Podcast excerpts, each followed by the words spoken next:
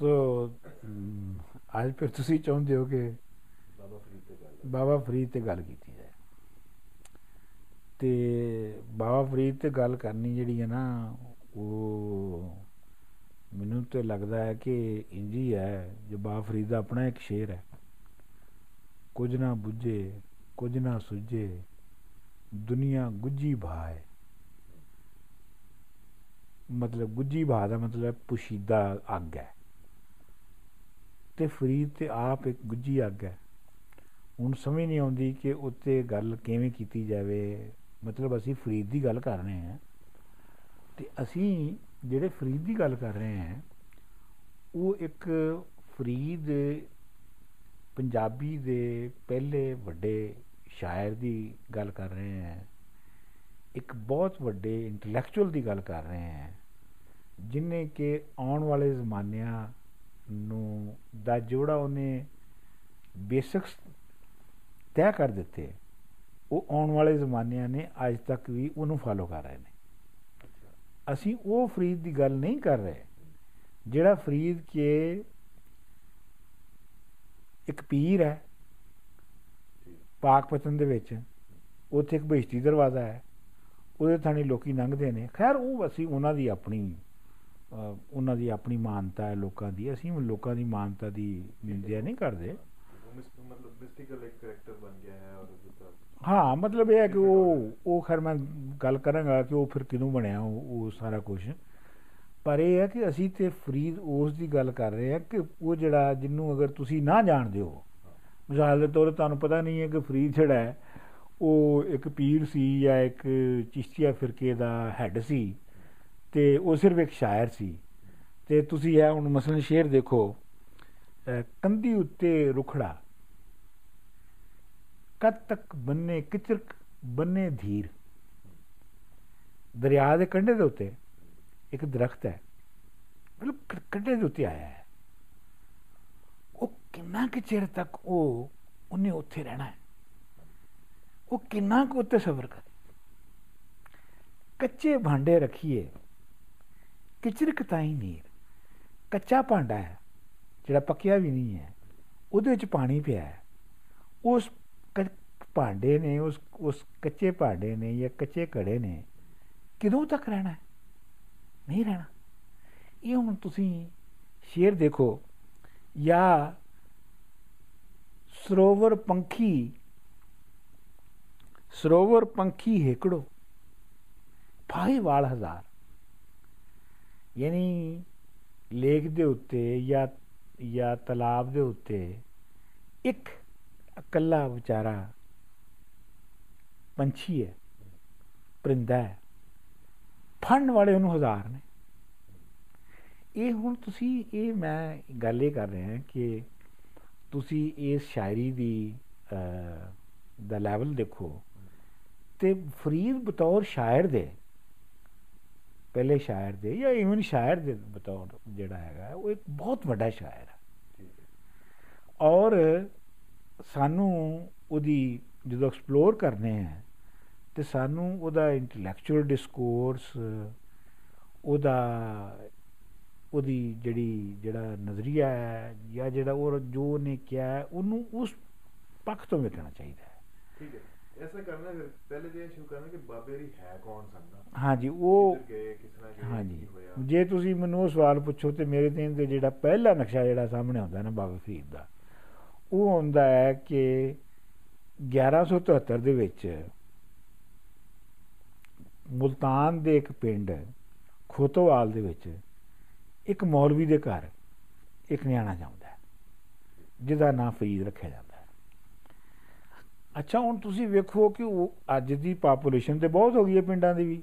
ਉਸ ਵੇਲੇ ਪਿੰਡ ਦੀ ਪਾਪੂਲੇਸ਼ਨ ਕਿੰਨੀ ਕੀ ਹੋਏਗੀ ਔਰ ਛੋਟੀ ਜੀ ਪਾਪੂਲੇਸ਼ਨ ਹੋਏਗੀ, ਉਹਦੇ ਵਿੱਚ ਇੱਕ ਮੌਲਵੀ ਜਿਹੜਾ ਹੈ ਪਿੰਡ ਦਾ, ਉਹ ਵਿਚਾਰਾ ਕਿੰਨੀ ਕੁ ਉਹਦੀ ਇਨਕਮ ਹੋਏਗੀ, ਕਿੰਨੇ ਕੁ ਉਹਦੇ ਕੋਲ ਕ- ਵਸਾਇਲ ਹੋਣਗੇ, ਉਹਦੇ ਘਰ ਉਹ ਨਿਆਣਾ ਫਰੀਦ ਨਾਂ ਦਾ ਜੰਮਦਾ ਹੈ ਔਰ ਉਹ ਕਿੰਨਾ ਹਾਲਾਤ ਚੋਂ ਗੁਜ਼ਰਿਆ ਹੋਏਗਾ, ਇਹ ਅਸੀਂ ਆਪ ਦੇਖ ਸਕਦੇ ਹਾਂ। ਅਸੀਂ ਆਪਣੇ ਇਮੇਜਿਨੇਸ਼ਨ ਨਾਲ ਦੇਖ ਸਕਦੇ ਹਾਂ ਕਿ ਉਹ ਇੱਕ ਬਹੁਤ ਹੀ ਗਰੀਬ ਨਿਆਣੇ ਦੇ ਤੌਰ ਤੇ ਉੱਤੇ ਉਹਨੇ ਉਹ ਪਲਿਆ ਔਰ ਸਾਨੂੰ ਫਿਰ ਪਤਾ ਇਹ ਦੂਜਾ ਪਤਾ ਇਹ ਲੱਗਦਾ ਕਿ ਉਹ ਮੁਲਤਾਨ ਦੇ ਇੱਕ ਬਹੁਤ ਵੱਡੇ ਮਦਰਸੇ 'ਚ ਜਾ ਕੇ ਤਾਲਿਬ ਇਲਮ ਬਣ ਗਿਆ। ਅੱਛਾ ਹੁਣ ਮਤਲਬ ਇਹ ਹੈ ਕਿ ਤੋਂ ਪਿੰਡ ਤੋਂ ਮੁਲਤਾਨ ਜਾਣ ਤੋਂ ਪਤਾ ਲੱਗਦਾ ਹੈ ਕਿ ਫਰੀਦ ਸ਼ਹਿਰ ਆਇਆ ਨਾ। ਨਹੀਂ ਲੇਕਿਨ ਪਤਾ ਇਹ ਲੱਗਦਾ ਹੈ ਇੱਥੋਂ ਜਿਹੜੀ ਇੰਡੀਕੇਟਰ ਤੁਹਾਨੂੰ ਮਿਲਦਾ ਹੈ ਜੇ ਜਿਹੜੀ ਤੁਹਾਨੂੰ ਰੈਫਰੈਂਸ ਮਿਲਦਾ ਹੈ ਮਿਲਦਾ ਹੈ ਕਿ ਫਰੀਦ ਬਹੁਤ ਇੰਟੈਲੀਜੈਂਟ ਬਹੁਤ ਬ੍ਰਿਲੀਅੰਟ ਸਟੂਡੈਂਟ ਹੋਏਗਾ। ਆਮ ਪਿੰਡ ਦਾ ਪੜਿਆ ਮੁੰਡਾ ਜਿਹੜਾ ਉਹ ਸ਼ਹਿਰ ਨਹੀਂ ਜਾਂ ਉਸ ਵੇਲੇ ਜਾ ਸਕਦਾ। ਜਿੰਨਾ ਚਿਰ ਤੱਕ ਉਹਦੇ ਵਿੱਚ ਕੋਈ ਆਪਣਾ ਜੀਨੀਅਸ ਕੋਈ ਆਪਣੀ ਨਾ ਹੋਵੇ। ਸੋ ਫਰੀਦ ਜਿਹੜਾ ਉਹ ਮਦਰਸੇ ਦੇ ਵਿੱਚ ਜਾ ਕੇ ਪੜ ਰਿਹਾ ਹੈ ਔਰ ਉਹ ਇੰਨਾ ਬ੍ਰਾਈਟ ਹੈ ਕਿ ਬਖਤਿਆਰਉਦੀਨ ਕਾਕੀ ਜਿਹੜਾ ਹੈ ਉਹ ਵਿਜ਼ਿਟ ਕਰਦਾ ਹੈ ਬਖਤਿਆਰ ਬਖਤਿਆਰਉਦੀਨ ਕਾਕੀ ਜਿਹੜਾ ਹੈ ਉਸ ਵੇਲੇ ਜਿਹੜਾ ਹੈ ਉਹ ਚਿਸ਼ਤੀਆ ਫਿਰਕੇ ਦਾ ਹੈਡ ਹੈ ਔਰ ਸਾਰੇ ਮਦਰਸੇ ਚੋਂ ਉਹਦੀ ਨਜ਼ਰ ਉਹਦੇ ਉੱਤੇ ਪੈਂਦੀ ਹੈ ਔਰ ਉਹਨੂੰ ਸੱਦਦਾ ਤੇ ਉਹਨੂੰ ਪੁੱਛਦਾ ਹੈ ਕਿ ਤੂੰ ਕੀ ਪੜ ਰਿਹਾ ਹੈ ਤੂੰ ਉਹਨੂੰ ਦੱਸਦਾ ਕਿ ਮੈਂ ਪੜ੍ਹਨਾ ਤੇ ਉਹਨੂੰ ਮੁਖਤਾਰਦੀਨ ਰਾਕੀ ਨੂੰ ਪਤਾ ਲੱਗ ਜਾਂਦਾ ਹੈ ਕਿ ਇਹ ਇਹ ਇੱਕ ਇਹ ਇੱਕ ਨਗੀਨਾ ਹੈ ਇੱਥੇ। ਇਹਨੂੰ ਪਿਕ ਕਰਨਾ ਹੈ ਮੈਂ। ਤੇ ਉਹ ਬਾਅਦ ਦੇ ਵਿੱਚ ਵੀ ਸਾਨੂੰ ਪਤਾ ਲੱਗਦਾ ਹੈ ਕਿ ਮਤਲਬ, ਕਹਿੰਦੇ ਨੇ ਕਿ ਜੀ ਮਹੀਨੂਦੀਨ ਚਿਸ਼ਤੀ ਨਵੀਂ ਜਦੋਂ ਉਹਨਾਂ ਦੀ ਕਹਿੰਦੇ ਨੇ ਕਿ ਮੁਲਾਕਾਤ ਹੋਈ, ਜਿੱਥੇ ਬਾਬਾ ਫਰੀਦ ਵੀ ਸਨ। ਤੇ ਉਹਨਾਂ ਨੇ ਕੋਈ ਇਸ ਤਰ੍ਹਾਂ ਦੀ ਗੱਲ ਕੀਤੀ ਕਿ ਜਿਹਦੇ ਨਾਲ ਇਹ ਹੋਇਆ ਕਿ ਮੈਂ ਇਸ ਗੱਲ ਦੇ ਉੱਤੇ ਰਸ਼ ਕਰਨਾ ਹੈ ਕਿ ਫਰੀਦ ਜਿਹੜਾ ਹੈ ਉਹ ਤੇਰਾ ਮੁਰੀਦ ਹੈ। ਹਾਂ। ਸੋ ਮਤਲਬ ਇਹ ਹੈ ਕਿ he was such a genius and known to and known for his knowledge and talent ਕਿ ਉਹ ਆਪਣੇ ਜ਼ਮਾਨੇ 'ਚ ਇੱਕ ਮੰਨਿਆ ਪਰਮੰਨਿਆ ਆਲਮ ਸੀ ਔਰ ਲੋਕ ਜਦੋਂ ਬਾਅਦ ਦੇ ਸਾਨੂੰ ਪਤਾ ਲੱਗਦਾ ਹੈ ਕਿ ਮਸਲਨ ਸ਼ਹਾਬੁੱਦੀਨ ਸੋਹਰਵਰਦੀ ਨਾਂ ਦੇ ਇੱਕ ਬਜ਼ੁਰਗ ਜਿਹੜੇ ਨੇ ਉਹ ਸਫ਼ਰ ਕਰਕੇ ਆਏ ਤੇ ਉਹਨਾਂ ਨੂੰ ਕਿਸੇ ਨੇ ਕਿਹਾ ਕਿ ਬਈ ਅਮ, ਤੇ ਤੁਸੀਂ ਜਾ ਕੇ ਤੇ ਅਮ, ਉਹ ਫਲਾਣੇ ਖੋਤਵਾਲ ਪਿੰਡ 'ਚ ਇੱਕ ਹੈ ਨੌਜਵਾਨ ਉਹਨੂੰ ਜ਼ਰੂਰ ਮਿਲਣਾ। ਤੇ ਉਹਨੇ ਆਇਆ ਆ ਕੇ ਵੇਖਿਆ ਤੇ ਫਰੀਦ ਦੇ ਕੱਪੜੇ ਪਾਟੇ ਸਨ। ਪਾਟੀਆਂ ਕੱਪੜਿਆਂ 'ਚ ਇੱਕ ਮੁੰਡਾ ਬੈਠਾ ਹੈ ਨੌਜਵਾਨ ਬੈਠਾ ਹੈ। ਪਰ ਇਹ ਹੈ ਕਿ ਮਤਲਬ ਕਹਿਣ ਦਾ ਮਤਲਬ ਇਹ ਹੈ ਕਿ ਅਸੀਂ ਉਹਨੂੰ ਉਹ ਜਿਵੇਂ ਜਿਵੇਂ ਇਵਾਲਵ ਹੋਇਆ ਅਸੀਂ ਉਵੇਂ ਉਵੇਂ ਉਵੇਂ ਉਹਨੂੰ ਵੇਖਣਾ ਚਾਹੁੰਦੇ ਠੀਕ। ਮੇਰਾ ਖਿਆਲ ਹੈ ਕਿ ਜਿਹੜੀ ਫਰੀਦ ਦੀ ਸ਼ਾਇਰੀ ਹੈ ਫਰੀਦ ਨੇ ਆਪਣੀ ਸ਼ਾਇਰੀ ਦੇ ਵਿੱਚ ਵੀ ਜਿਹੜੇ ਡਿਸੀਜਨਸ ਲਏ ਉਹ ਉਹਦੀ ਸ਼ਾਇਰੀ ਦੇ ਵਿੱਚ ਵੀ ਰਿਫਲੈਕਟ ਹੋਏ। ਮਿਸਾਲ ਦੇ ਤੌਰ ਦੇ ਉੱਤੇ ਹਾਂ ਮਤਲਬ ਦੇਖੋ ਗੱਲ ਇਹ ਹੈਗੀ ਹੈ ਕਿ ਜਿਹੜੇ ਬ੍ਰਿਲੀਅੰਟ ਸਟੂਡੈਂਟ ਹੁੰਦੇ ਸਨ ਉਸ ਜ਼ਮਾਨੇ ਦੇ ਉਹਨਾਂ ਦੀ ਜਿਵੇਂ ਅ, ਉਹਨਾਂ ਦੀ ਕੀ ਖਾਸ਼ ਹੁੰਦੀ ਸੀ?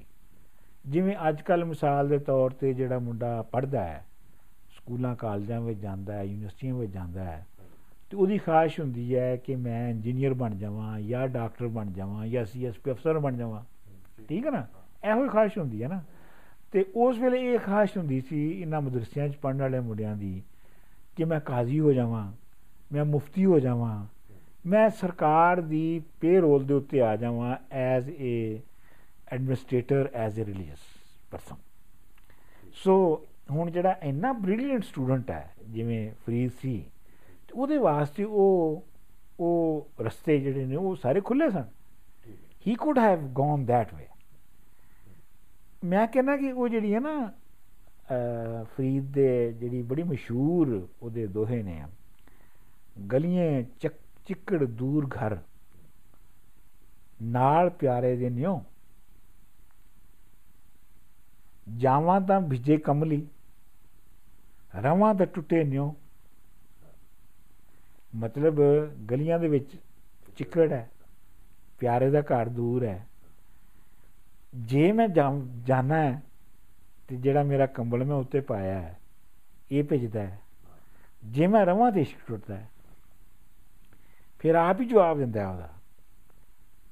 ਭਿੱਜੋ ਸਿੱਜੋ, ਕਮਲੀ, ਅੱਲਾ ਵਰਸੋ ਮੀ ਕਿ ਭਿੱਜੇ ਤੇ ਭਿੱਜੇ। ਅੱਲਾ ਦਾ ਮੀਂਹ ਵਰ ਰਿਹਾ ਹੈ ਵਰੰਦੇ ਜਾਏ ਮਿਲਾ ਹੋਣਾ ਸੱਜਣਾ। ਟੁੱਟੇ ਨਾ ਹੀ ਨਹੀਂ। ਸੋ ਮਤਲਬ ਉੱਥੇ ਇੱਕ ਡਿਸੀਜਨ ਦਾ ਮੂਮੈਂਟ ਹੈ ਕਿ ਮੈਂ ਕਿਹੜੇ ਰਸਤੇ ਤੇ ਜਾਣਾ ਔਰ ਉਹ ਲੈ ਲਿਆ ਗਿਆ ਉਹ ਫਿਰ ਉਹਨੇ ਉਹ ਰਸਤਾ ਲੈ ਲਿਆ ਉਹ ਰਿਸ਼ਕ ਦਾ ਰਸਤਾ ਲਿਆ ਉਹ ਹਾਂ, ਹਾਂ, ਹਾਂ। ਬਚਾਣਾ ਹੈ ਕੁਝ ਕਰਨਾ ਹੈ ਮਤਲਬ ਉਹ ਜਿਸ ਲੈਵਲ ਦਾ ਆਲਮ ਜਿਸ ਲੈਵਲ ਦੇ ਉੱਤੇ ਜਿਸ ਤਰ੍ਹਾਂ ਦਾ ਸਟੂਡੈਂਟ ਸੀ ਜਿੰਨਾ ਬ੍ਰਿਲੀਅੰਟ ਸੀ ਜੋ ਵੀ ਸੀ ਉਹ ਉਸ ਵੇਲੇ ਕੁਝ ਵੀ ਬਣ ਸਕਦਾ ਸੀ ਉਸ ਸਟੇਟ ਦੇ ਵਿੱਚ ਲੇਕਿਨ ਉਹਨੇ ਫੈਸਲਾ ਕੀਤਾ ਕਿ ਨਹੀਂ ਮੈਂ ਉਧਰ ਨਹੀਂ ਜਾਣਾ ਮੈਂ ਦੂਜੇ ਪਾਸੇ ਜਾਣਾ ਜਿੱਧਰ ਕਿ ਗਲੀਆਂ ਦੇ ਵਿੱਚ ਚਿੱਕੜ ਹੈ। ਔਰ ਮੀਂਹ ਵੀ ਪੈ ਰਿਹਾ। ਔਰ ਮੀਂਹ ਵੀ ਪੈ ਰਿਹਾ। ਕੰਬਲ ਹੀ ਭਿੱਜੇਗਾ। ਕੰਬਲ ਵੀ ਭਿੱਜੇਗਾ। ਪਰ ਠੀਕ ਹੈ ਜਿਹੜਾ ਪਿਆਰਾ ਹੈ ਜਿਹੜਾ ਜਿਹਦੇ ਨਾਲ ਨਿਊ ਲਾਉਣਾ ਹੈ ਜਾਂ ਜਿਹਦੇ ਨਾਲ ਨਿਊ ਲੱਗਾ ਹੈ ਉਹਨੇ ਇੰਜੀ ਮਿਲਣਾ ਹੈ। ਉਹਦੇ ਨਾਲ ਹੀ ਵਾਦਾ ਹੈ। ਤੇ ਇਸ ਵਾਸਤੇ ਉਹਨਾਂ ਨੇ ਉਹ ਰਸਤਾ ਲੈ ਲਿਆ। ਅੱਛਾ ਇਹ ਕਿਹਾ ਗਿਆ ਸੀ ਉਦੋਂ ਕਿ ਇਹਨਾਂ ਨੇ ਉਦੋਂ ਕਲਾਮ ਕਹਿਣਾ ਸ਼ੁਰੂ ਕਰਤਾ ਸੀ ਜਦੋਂ ਇਹ ਮੁਲਤਾਨ ਸਕੂਲ ਸਕੂਲੋਂ ਪਾਸ ਕਰ ਲਿਆ ਜਾਂ ਅਹ, ਬਖਤਿਆਰ ਕਾਕੀ ਦੇ ਨਾਲ ਉਹਨਾਂ ਦਾ ਡਿਵੈਲਪ ਹੋ ਗਿਆ ਹੈ ਟ੍ਰੇਨਿੰਗ ਹੋ ਰਹੀ ਹੈ ਤੇ ਉਦੋਂ- ਨਹੀਂ ਮੇਰਾ ਨਹੀਂ ਖਿਆਲ ਕਿ ਇਹ ਇਹ ਇਹ ਬਿਲਕੁਲ ਨਹੀਂ ਪਤਾ ਲੱਗਦਾ ਕਿ ਫਰੀਦ ਨੇ ਜਿਹੜੀ ਦੋਹੇ ਲਿਖੇ ਜਾਂ ਸ਼ਾਇਰੀ ਲਿਖੀ ਉਹ ਕਿਸ ਜ਼ਮਾਨੇ 'ਚ ਲਿਖੀ ਔਰ ਇੱਕ ਇਹ ਕਿਉਂਕਿ ਉਹਦੀ ਵਜ੍ਹਾ ਇਹ ਹੈਗੀ ਹੈ ਕਿ ਇਹ ਜਿਹੜੀ ਜਿੰਨੀ ਵੀ ਸ਼ਾਇਰੀ ਹੈ ਫਰੀਦ ਦੀ ਉਹ ਕਲੈਕਸ਼ਨ ਕੀਤੀ ਹੈ ਗੁਰੂ ਨਾਨਕ ਸਾਹਿਬ ਨੇ ਠੀਕ ਹੈ ਔਰ ਉਹ ਗ੍ਰੰਥ ਦੇ ਵਿੱਚ ਆਈ। ਠੀਕ ਹੈ? ਬਾਬਾ ਫਰੀਦ ਦੇ ਉੱਤੇ ਜਿਹੜੀ ਜਿਹੜੀ ਅਥੈਂਟਿਕ ਕਿਤਾਬ ਹੈ ਨਾ ਬਾਬਾ ਫਰੀਦ ਦੀ ਜ਼ਿੰਦਗੀ ਦੇ ਬਾਰੇ ਚ ਉਹ ਇੱਕ ਹੀ ਉਹ ਹੈਗੀ ਆ ਆਪਣਾ ਨਿਜ਼ਾਮੁਦੀਨ ਔਲੀਆ ਜਿਹੜੇ ਕਿ ਉਹਨਾਂ ਦੇ ਮਰੀਦ ਵੀ ਸਨ। ਤੇ ਉਹਨਾਂ ਦੇ ਨੈਕਸਟ ਉਹਨਾਂ ਨੋਮੀਨੇਟਡ ਹੈਡ ਵੀ ਸਨ ਚਿਸ਼ਤੀਆ ਫਿਰਕੇ ਦੇ। ਉਹ ਉਹਨਾਂ ਦੀ ਕਿਤਾਬ ਹੈਗੀ ਫਵਾਇਦੁਲ ਫਵਾਇਦ। ਫਾਇਦਲ ਫਵਾਇਦ ਤੋਂ ਇਲਾਵਾ ਕੋਈ ਅਥੈਂਟਿਕ ਸੋਰਸ ਨਹੀਂ ਹੈਗਾ ਫਰੀਦ ਦੇ ਬਾਰੇ ਚ। ਕੁਝ ਲੋਕਾਂ ਨੇ ਉਹਨਾਂ ਦੀ ਜਿਹੜੀ ਫੈਮਿਲੀ ਹੈ ਉਹਦੀ ਹਿਸਟਰੀ ਨੂੰ ਟਰੇਸ ਕੀਤਾ ਹੈ ਔਰ ਇਹ ਦੱਸਿਆ ਕਿ ਜੀ ਆਪਣਾ ਉਹਨਾਂ ਦੀਆਂ ਤਿੰਨ ਬੀਵੀਆਂ ਸਨ। ਇੱਕ ਉਹਨਾਂ ਨੇ ਅਸੀਂ ਗੱਲ ਕਰਾਂਗੇ ਹਾਂਸੀ ਚ ਕੀਤੀ ਮੁਲਤਾਨ ਚ ਵਗੈਰਾ ਵਗੈਰਾ। ਉਸ ਤਰ੍ਹਾਂ ਦੀ ਥੋੜੀ ਬਹੁਤ ਰਿਸਰਚ ਤੇ ਤੁਹਾਨੂੰ ਮਿਲ ਜਾਂਦੀ ਹੈ। ਲੇਕਿਨ ਇਸ ਤੋਂ ਜ਼ਿਆਦਾ ਕੁਝ ਨਹੀਂ ਮਿਲਦਾ। ਜਿਹੜਾ ਅਥੈਂਟਿਕ ਹੈਗਾ ਨਾ ਉਹਨਾਂ ਦੇ ਬਾਰੇ ਦੇ ਵਿੱਚ ਮੈਂ ਜਿਵੇਂ ਪਹਿਲੇ ਕਿਹਾ ਹੈ, ਉਹ ਫਵਾਇਦੁਲ ਫਵਾਇਦ ਤੋਂ ਹੀ ਉਹਨਾਂ ਦੇ ਬਾਰੇ 'ਚ ਪਤਾ ਲੱਗਦਾ ਹੈ ਕਿ ਕਿਸ ਤਰ੍ਹਾਂ ਦੀ ਉਹ ਜ਼ਿੰਦਗੀ ਗੁਜ਼ਾਰ ਸਕਦੇ ਸਨ ਹੂੰ, ਜਾਂ ਕਿਸ ਤਰ੍ਹਾਂ ਦੀ ਉਹਨਾਂ ਨੇ ਜ਼ਿੰਦਗੀ ਗੁਜ਼ਾਰੀ। ਗੁਜ਼ਾਰੀ, ਠੀਕ ਹੈ ਮਤਲਬ ਇਹ ਹੈ ਕਿ ਅ ਵੈਸੇ ਮੈਂ ਅਸੀਂ ਮੈਂ ਜਿਵੇਂ ਅਸੀਂ ਜਿਵੇਂ ਗੱਲ ਕਰ ਰਹੇ ਸਾਂ ਨਾ ਕਿ ਵੀ ਬਾਬਾ ਫਰੀਦ ਦੇ ਬਾਰੇ 'ਚ ਕਿਸ ਤਰ੍ਹਾਂ ਗੱਲ ਕਰੀਏ ਉਹਨਾਂ ਨੂੰ ਬਤੌਰ ਇੱਕ ਪੀਰ ਦੇ ਇੱਕ ਬਹੁਤ ਵੱਡੇ ਅ, ਆਪਣਾ ਕੀ ਕਹਿੰਦੇ ਨੇ ਰੂਹਾਨੀ ਪੇਸ਼ਵਾ ਦੇ ਤੌਰ ਤੇ ਜਿਵੇਂ ਅੱਜ ਕੱਲ ਜਿਵੇਂ ਗੱਲਾਂ ਕੀਤੀਆਂ ਜਾਂਦੀਆਂ ਨੇ। ਉਵੇਂ ਗੱਲ ਕਰੀਏ ਜਾਂ ਉਹਨਾਂ ਨੂੰ ਇੱਕ ਦਾਨਿਸ਼ਵਰ ਇੱਕ ਸ਼ਾਇਰ ਇੱਕ ਉਸ ਤਰ੍ਹਾਂ ਬੰਦੇ ਦੇ ਤੌਰ ਤੇ ਗੱਲ ਕਰੀਏ ਹਾਲਾਂਕਿ ਉਹ ਮਜ਼ਬੀ ਪੇਸ਼ਵਾ ਸਨ ਰੂਹਾਨੀ ਪੇਸ਼ਵਾ ਸਨ ਔਰ ਅਗਰ ਕੋਈ ਬੰਦਾ ਇਹ ਕਵੇ ਕਿ ਮਜ਼ਬੀ ਪੇਸ਼ਵਾ ਨਹੀਂ ਸਨ ਅ, ਜਿਵੇਂ ਕਿ ਬਾਦ ਲੋਗੋਂ ਇਹ ਕਹਿੰਦੇ ਨੇ ਜੀ ਉਹ ਤੇ ਬਾਦ ਲੋਗ ਇਹਨਾਂ ਬਜ਼ੁਰਗਾਂ ਦੇ ਬਾਰੇ 'ਚ ਵੀ ਕਹਿੰਦੇ ਨੇ ਕਿ ਜੀ ਨਹੀਂ ਉਹ ਤੇ ਬਰਾਏ ਨਾਮ ਸਨ। ਬਰਾਏ ਨਾਮ ਨਹੀਂ ਸਨ। ਉਹ ਮਜ਼ਬੀ ਪੇਸ਼ਵਾ ਸਨ। ਨਮਾਜ਼ਾਂ ਰੋਜ਼ੇ ਰੱਖਦੇ ਸਨ। ਪੂਰੇ ਜਿਹੜੇ ਫਰਾਇਜ਼ ਸਨ ਉਹ ਅਦਾ ਕਰਦੇ ਸਨ। ਮਿਸਾਲ ਦੇ ਤੌਰ ਦੇ ਉੱਤੇ ਅ, ਇਹ ਤੋਂ ਤੁਹਾਨੂੰ ਇਸ ਵਾਕਿਆ ਤੋਂ ਪਤਾ ਲੱਗਿਆ ਕਿ ਬਾਬਾ ਫਰੀਦ ਆਪਣੇ ਆਪ ਨੂੰ ਕਿੰਜ ਲੈਂਦੇ ਸਨ। ਮਿਸਾਲ ਦੇ ਤੌਰ ਤੇ ਉਹਨਾਂ ਦਾ ਬਾਬਾ ਫਰੀਦ ਦੇ ਪੰਜ ਪੁੱਤਰ ਸਨ। ਅੱਛਾ। ਉਹ ਜਿਹੜੇ ਇੱਕ ਤੇ ਵਾਈ ਕਰਦਾ ਸੀ, ਵਾਈ ਬੀਜੀ ਕਰਦਾ ਸੀ। ਇੱਕ ਸੀ ਜਿਹੜਾ ਕਿ ਤੁਗਲਕ ਦੀ ਫੌਜ ਦੇ ਵਿੱਚ ਸ- ਮ- ਭਰਤੀ ਹੋਇਆ ਸੀ। ਉਹਦਾ ਨਾਮ ਸੀ ਸ਼ਹਾਬੁੱਦੀਨ। ਅੱਛਾ, ਉਹ ਜਿਹੜਾ ਸੀ, ਉਹਦੇ ਨਾਲ ਬਾਬਾ ਫਰੀਦ ਦੀ ਬੜੀ ਫਰੈਂਕਨੈਸ ਸੀ। ਮਤਲਬ ਜੁਗਤਬਾਜ਼ੀ ਵੀ ਉਹਦੇ ਨਾਲ ਕਰਦੇ ਸਨ। ਅੱਛਾ ਹਾਂਜੀ। ਉਹ ਆਪਣਾ ਕੋਈ ਬੰਦਾ ਆਇਆ بابا صاحب نے ملنا۔ تو انہیں آگے کیا، انہیں کیا جی صاحبزادہ جناب شہاب الدین وغیرہ وغیرہ القاب لگا کے انہیں کیا انہیں کیا کہ انہوں نے آپ کو سلام بھیجا ہے۔ تے بابا فرید نے حیران ہو کے کہنے لگے، وہ کون ہے اچھا انہیں پھر کیا جی صاحبزادہ شہاب الدین ਵਗੈਰਾ ਵਗੈਰਾ ਵਗੈਰਾ ਜਿਹੜੇ ਅਲਕਾਬ ਲਾਏ ਜਾਂਦੇ ਸਨ। ਫਿਰ ਹੈਰਾਨ ਹੋ ਗਏ ਕਿ ਕਹਿਣ ਲੱਗੇ ਕਿ ਮੈਨੂੰ ਤੇ ਨਹੀਂ ਸਮਝ ਆ ਰਹੀ ਤੂੰ ਕਿਹਦੀ ਗੱਲ ਕਰ ਰਹੇ ਹੈ। ਫਿਰ ਉਹਨੇ ਕਿਹਾ, ਤੇ ਉਸ ਯਕਦਮ ਉਹਨਾਂ ਨੂੰ ਸਟ੍ਰਾਈਕ ਕੀਤਾ। ਅੱਛਾ ਕਿੰਨੇ ਤੂੰ ਸ਼ਹਾਬ ਦੀ ਗੱਲ ਕਰ ਰਹੇ ਹੈ? ਅੱਛਾ ਅੱਛਾ ਅੱਛਾ, ਕੀ ਹਾਲ ਹੈ ਉਹਦਾ? ਤੇ ਮਤਲਬ ਮੈਂ ਕਹਿਣ ਦਾ ਮਤਲਬ ਇਹ ਹੈ ਕਿ ਬਾਬਾ ਫਰੀਦ ਜਿਹੜੇ ਨੇ, ਉਹ ਜਿਵੇਂ ਆਪਣੀ ਜ਼ਾਤ ਨੂੰ, ਆਪਣੀ ਔਲਾਦ ਨੂੰ ਜਾਂ ਆਪਣੇ ਆਪ ਨੂੰ ਜਿਵੇਂ ਲੈਂਦੇ ਸਨ ਉਹ ਬਿਲਕੁਲ ਇੱਕ ਆਮ ਬੰਦੇ ਦੀ ਤਰ੍ਹਾਂ ਲੈਂਦੇ ਸਨ ਔਰ ਉਹਨਾਂ ਨੇ ਆਪਣੇ ਨਿਆਣਿਆਂ ਨੂੰ ਵੀ ਨਹੀਂ ਇਸ ਗੱਲ ਤੇ ਕਿਹਾ ਕਿ ਵੀ ਤੁਸੀਂ ਅ, ਮੇਰਾ ਮੇਰੀ ਆਈਡੀਓਲੋਜੀ ਨੂੰ ਫਾਲੋ ਕਰੋ ਜਾਂ ਤੁਸੀਂ ਉਹ ਕਰੋ ਜੋ ਮੈਂ ਕਰਨਾ ਹੈ। ਉਹਨਾਂ ਨੇ ਉਹਨਾਂ ਨੂੰ ਕਿਹਾ ਕਿ ਜੀ ਜੋ ਤੁਹਾਡੇ ਕੋਲ ਸਰਦਾ ਬਣਦਾ ਹੈ ਜਿਵੇਂ ਤੁਸੀਂ ਜ਼ਿੰਦਗੀ ਗੁਜ਼ਾਰ ਸਕਦੇ ਹੋ ਤੁਸੀਂ ਉਵੇਂ ਜ਼ਿੰਦਗੀ ਗੁਜ਼ਾਰੋ। ਚੁਨਾਚੇ ਕੋਈ ਮ, ਤਜਾਰਤ ਵਿੱਚ ਚਲਾ ਗਿਆ ਕਿਸੇ ਨੇ ਵਾਈ ਬੀਜੀ ਕਰ ਲਈ ਕੋਈ ਫੌਜ ਵਿੱਚ ਭਰਤੀ ਹੋ ਗਿਆ ਨਾ ਉਹਨਾਂ ਨੇ ਉਹਨਾਂ ਨੂੰ ਰੋਕਿਆ ਨਾ ਉਹਨਾਂ ਨੇ ਉਹਨਾਂ ਨੂੰ ਰੋਕਿਆ।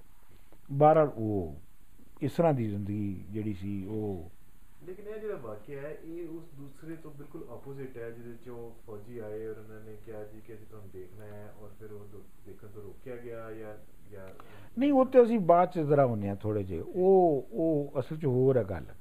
ਉਹ ਗੱਲ ਹੋਰ ਹੈ। ਉਹਦੀ ਪੋਲੀਟੀਕਲ ਉਹਦੀ ਪੋਲੀਟੀਕਲ ਇੰਪਲੀਕੇਸ਼ਨਸ ਹੈ। ਇਹ ਤਾਂ ਔਲਾਦ ਹੈ ਨਾ ਆਪਣੀ। ਪੁੱਤਰ ਹੈ। ਤੇ ਹੁਣ ਪੁੱਤਰ ਨੇ ਚਾਇਸ ਕਰ ਲਿਆ ਕਿ ਜੀ ਮੈਂ ਫੌਜ ਜਾਣਾ ਹੈ, ਤੇ ਉਹ ਮੈਂ ਦੱਸਾਂਗਾ ਤੁਹਾਨੂੰ ਥੋੜੀ ਜਿਹੀ ਦੇਰ ਬਾਅਦ ਦੱਸਾਂਗਾ ਵੀ ਉਹ ਕਿਉਂ ਉਹਨੇ ਇਸ ਤਰ੍ਹਾਂ ਦੇ ਚਾਇਸਸ ਕੀਤੇ। ਤੇ ਉਹ ਹੁਣ ਮਤਲਬ ਇਹ ਹੈ ਕਿ ਉਹ ਤਾਂ ਉਹਨੂੰ ਮੁੰਡਾ ਸਮਝਦੇ ਨੇ। ਤੇ ਉਹ ਹੁਣ ਜਿਹੜੇ ਮੁਰੀਦ ਨੇ, ਕੋਈ ਮੁਰੀਦ ਆਇਆ, ਉਹ ਉਹਨੂੰ ਸਾਹਿਬਜ਼ਾਦਾ ਫਲਾਣਾ ਫਲਾਣਾ ਫਲਾਣਾ ਸਮਝਦਾ ਹੈ। ਤੇ ਉਹ ਆਪਣੇ ਜ਼ਿਹਨ ਦੇ ਵਿੱਚ ਸਾਫ਼ ਰੱਖਣਾ ਚਾਹੁੰਦੇ ਨੇ ਕਿ ਯਾਰ ਉਹ ਮੇਰਾ ਮੁੰਡਾ ਹੈਗਾ ਹੈ, ਉਹ ਗਿਆ ਹੈ ਫੌਜ ਦੇ ਵਿੱਚ ਤੇ ਉਹਨੇ ਪੈਗਾਮ ਭੇਜਿਆ ਤੇ ਉਹ ਠੀਕ ਠਾਕ ਹੈ। ਤੇ ਉਹ ਇ- ਇਸ ਤਰ੍ਹਾਂ ਮਤਲਬ anyways coming back to the story ਤੇ ਬਾਬਾ ਫਰੀਦ ਜਿਹੜੇ ਨੇ ਉਹ ਜਦੋਂ ਬਖਤਿਆਰਉਦੀਨ ਕਾਕੀ ਦੇ ਮੁਰੀਦ ਹੋ ਗਏ ਅ, ਤੇ ਉਸ ਤੋਂ ਬਾਅਦ ਅ, ਉਹਨਾਂ ਨੇ ਅ, ਬਖਤਿਆਰਉਦੀਨ ਕਾਕੀ ਹੋਰਾਂ ਨੇ ਉਹਨਾਂ ਨੂੰ ਕਿਹਾ ਕਿ ਹੁਣ ਤੁਸੀਂ ਪੜ੍ਹ ਲਿਖ ਕਾਫੀ ਲਿਆ ਹੈ, ਤੇ ਤੁਸੀਂ ਹੁਣ ਨਾ ਕੋਈ ਸੈਰ ਕਰੋ। ਅੱਛਾ ਤੇ ਤੁਸੀਂ ਸੈਰ ਤੇ ਨਿਕਲ ਜਾਓ। ਤੇ ਤੁਸੀਂ ਜਾ ਕੇ ਨਾ ਜ਼ਰਾ ਦੁਨੀਆ ਨੂੰ ਵੇਖੋ। ਤੇ ਫਿਰ ਆਪ ਕੋਈ 4-5 ਸਾਲ ਅਫਗਾਨਿਸਤਾਨ ਤੇ ਸੈਂਟਰਲ ਏਸ਼ੀਆ 'ਚ ਫਿਰਦੇ ਰਹੇ ਹੂੰ। ਤੇ ਉਹ ਇੱਕ ਆਮ ਮੋਡ ਹੁੰਦਾ ਸੀ ਉਸ ਜ਼ਮਾਨੇ ਦਾ, ਜਿਹੜੇ ਵੀ ਲੋਕ ਨੌਲੇਜ ਦੇ ਵਿੱਚ ਆਉਂਦੇ ਸਨ ਜਾਂ ਇੰਟੈਲੈਕਚੁਅਲ ਡਿਸਕੋਰਸ ਦੇ ਵਿੱਚ ਆਉਂਦੇ ਸਨ, ਉਹਨਾਂ ਦਾ ਇੱਕ ਆਮ ਮੋਡ ਹੁੰਦਾ ਸੀ ਕਿ ਉਹ ਆਪਣਾ ਸਫ਼ਰ ਕਰਦੇ ਸਨ ਔਰ ਸਫ਼ਰ ਇਸ ਲਈ ਕਰਦੇ ਸਨ ਕਿ ਮੁxtਲਿਫ ਥਾਵਾਂ ਤੇ ਜਿਹੜੀਆਂ ਇੰਟੈਲੈਕਚੁਅਲ ਸੈਂਟਰ ਸਨ ਉੱਥੇ ਲੋਕਾਂ ਦੇ ਨਾਲ ਗੱਲਬਾਤ ਕਰਕੇ ਉਹਨਾਂ ਨਾਲ ਡਿਸਕਸ਼ਨਸ ਕਰਕੇ ਆਪਣੇ ਜ਼ਿਹਨ ਨੂੰ ਸਾਫ਼ ਕਰਦੇ ਸਨ ਬਾਬਾ ਬਾਬਾ ਨਾਨਕ ਨੇ ਤੇ ਕੋਈ 24 25 ਹਜ਼ਾਰ ਮੀਲ ਪੈਦਲ ਸਫ਼ਰ ਕੀਤਾ ਹੈ। ਜੀ। ਤੇ ਖੈਰ ਬਾਬਾ ਫਰੀਦ ਨੇ ਉਹਨਾਂ ਦੇ ਸਫ਼ਰ ਤੇ ਨਹੀਂ ਕੀਤਾ ਲੇਕਿਨ ਬਾਬਾ ਫਰੀਦ ਨੇ ਵੀ ਕਾਫੀ ਸਫ਼ਰ ਕੀਤਾ। ਔਰ ਉਸ ਦੌਰਾਨ ਸਿੱਖਦੇ ਰਹੇ ਦੁਨੀਆ ਨੂੰ ਵੇਖਦੇ ਰਹੇ।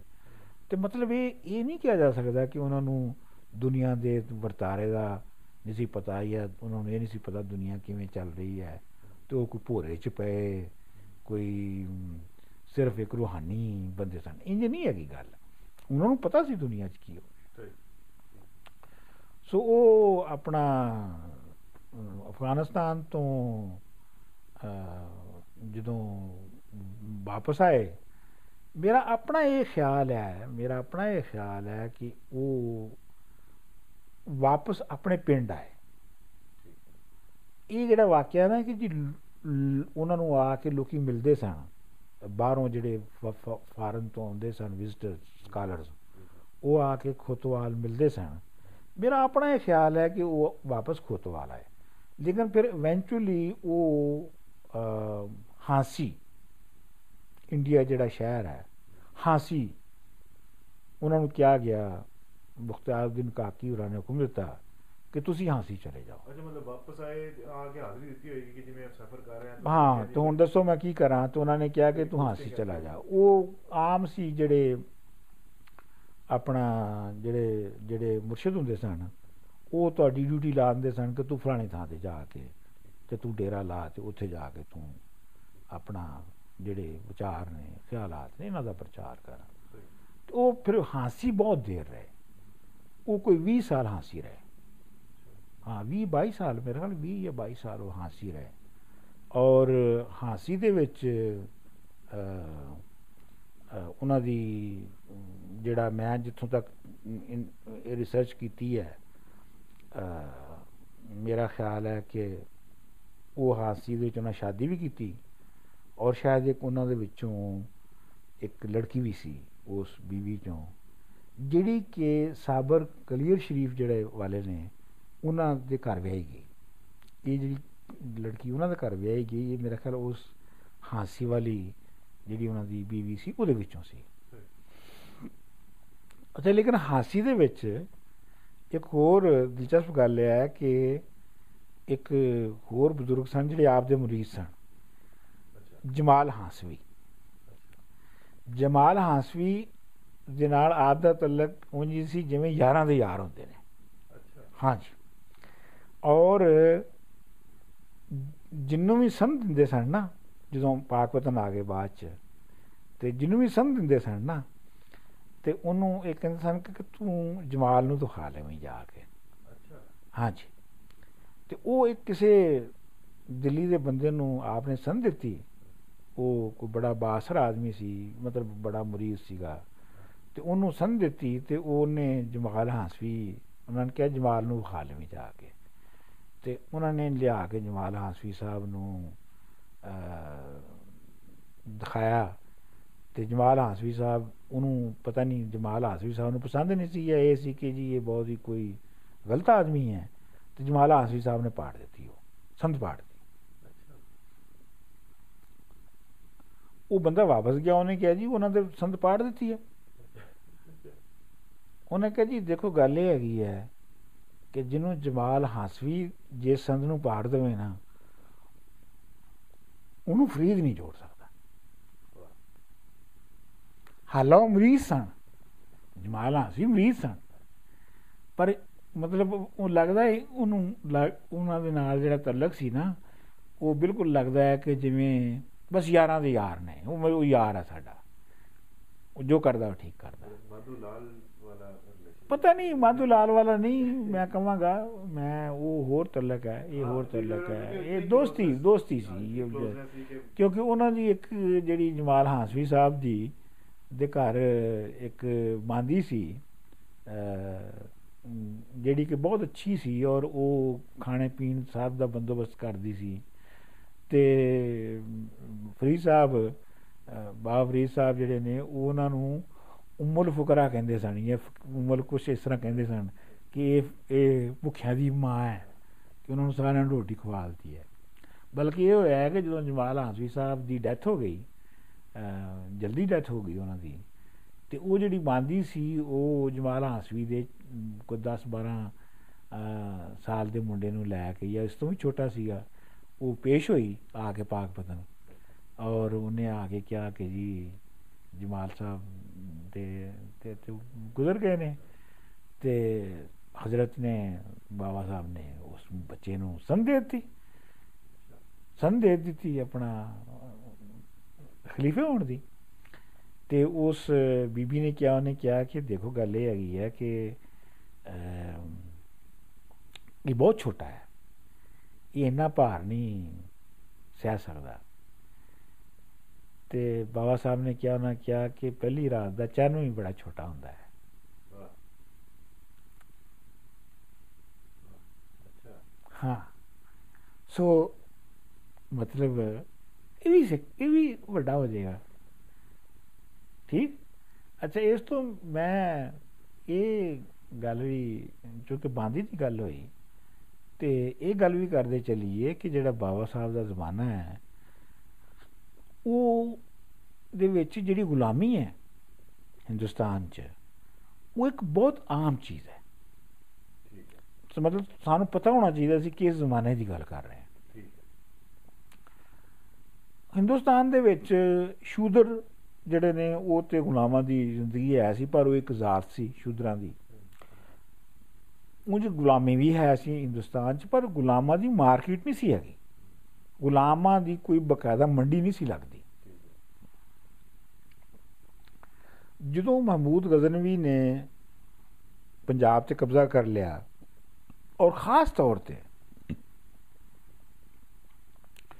ਜਦੋਂ ਜਿਹੜੇ ਇਹ ਜਿਨ੍ਹਾਂ ਨੂੰ ਅਸੀਂ ਕਹਿੰਦੇ ਆ ਸਲੇਵ ਡਾਇਨੈਸਟੀ ਜਾਂ ਖਾਨਦਾਨੇ ਗੁਲਾਮਾ ਸ਼ਹਾਬੁੱਦੀਨ ਗੌਰੀ ਦੇ ਤਹਿਤ ਜਦੋਂ ਇਹਨਾਂ ਨੇ ਆ ਕੇ ਕਬਜ਼ਾ ਕੀਤਾ ਆ ਤੇ ਅ, ਕੁਤਬੁੱਦੀਨ ਐਬਕ ਜਿਹੜਾ ਉਹ ਪਹਿਲਾ ਆ ਕੇ ਇਥੋਂ ਦਾ ਹਾਕਮ ਬਣਿਆ।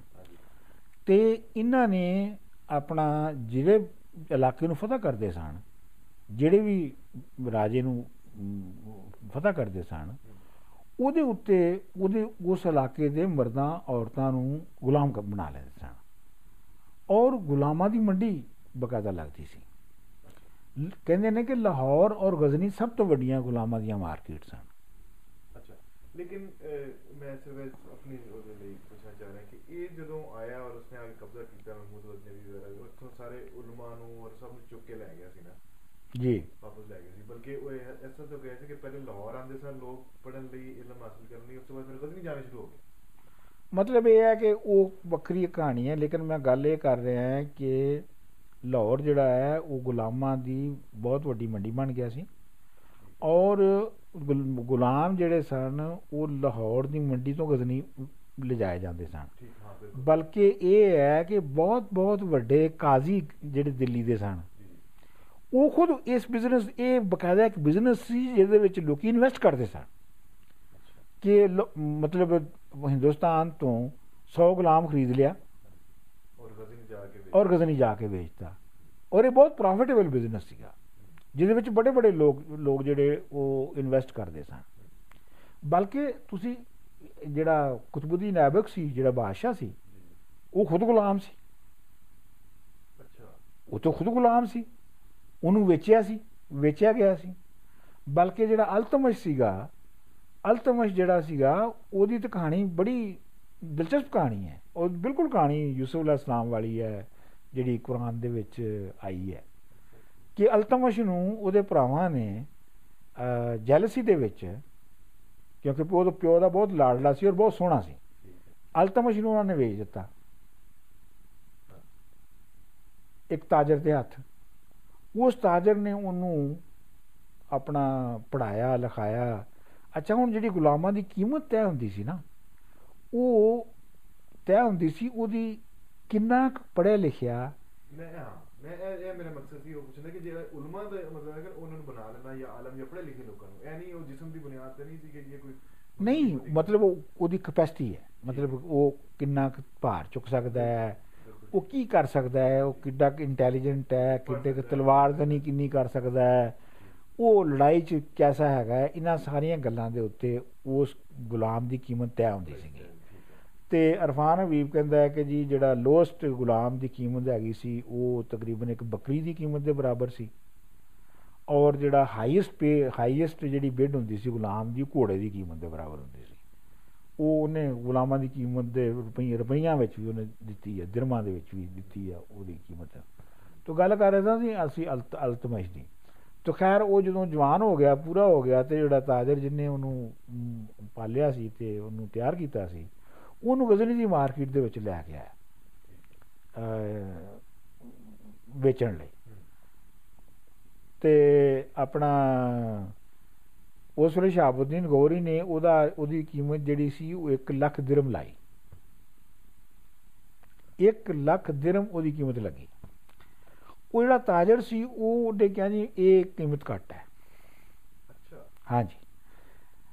ਇਹ ਕੁਤਬੁੱਦੀਨ ਐਬਕ ਜਿਹੜਾ ਸੀਗਾ ਇਹ ਵੀ ਵਿਜ਼ਿਟ ਕਰ ਰਿਹਾ ਸੀਗਾ ਅ, ਗਜ਼ਨੀ ਨੂੰ ਤੇ ਇਹਨੂੰ ਵੀ ਪਸੰਦ ਆ ਗਿਆ ਬਹੁਤ ਜ਼ਿਆਦਾ ਅ, ਅਲਤਮਸ਼। ਇਹਨੇ ਕਿਹਾ ਜੀ ਕਿ ਮੈਨੂੰ ਇਜਾਜ਼ਤ ਦਿੱਤੀ ਜਾਵੇ ਖਰੀਦਣ ਦੀ। ਤੇ ਸ਼ਹਾਬੁੱਦੀਨ ਗੌਰੀ ਨੇ ਕਿਹਾ ਕਿ ਇੱਥੇ ਤੇ ਖਰੀਦਿਆ ਨਹੀਂ ਜਾ ਸਕਦਾ। ਗਜ਼ਨੀ ਤੇ ਮੈਂ ਇਹਦੀ ਬਿਆਨ ਕਰਤੀ ਹੈ ਸੇਲ ਮੈਂ ਨਹੀਂ ਖਰੀਦ ਸਕਦਾ ਤੇ ਹੋਰ ਵੀ ਕੋਈ ਨਹੀਂ ਖਰੀਦ ਸਕਦਾ।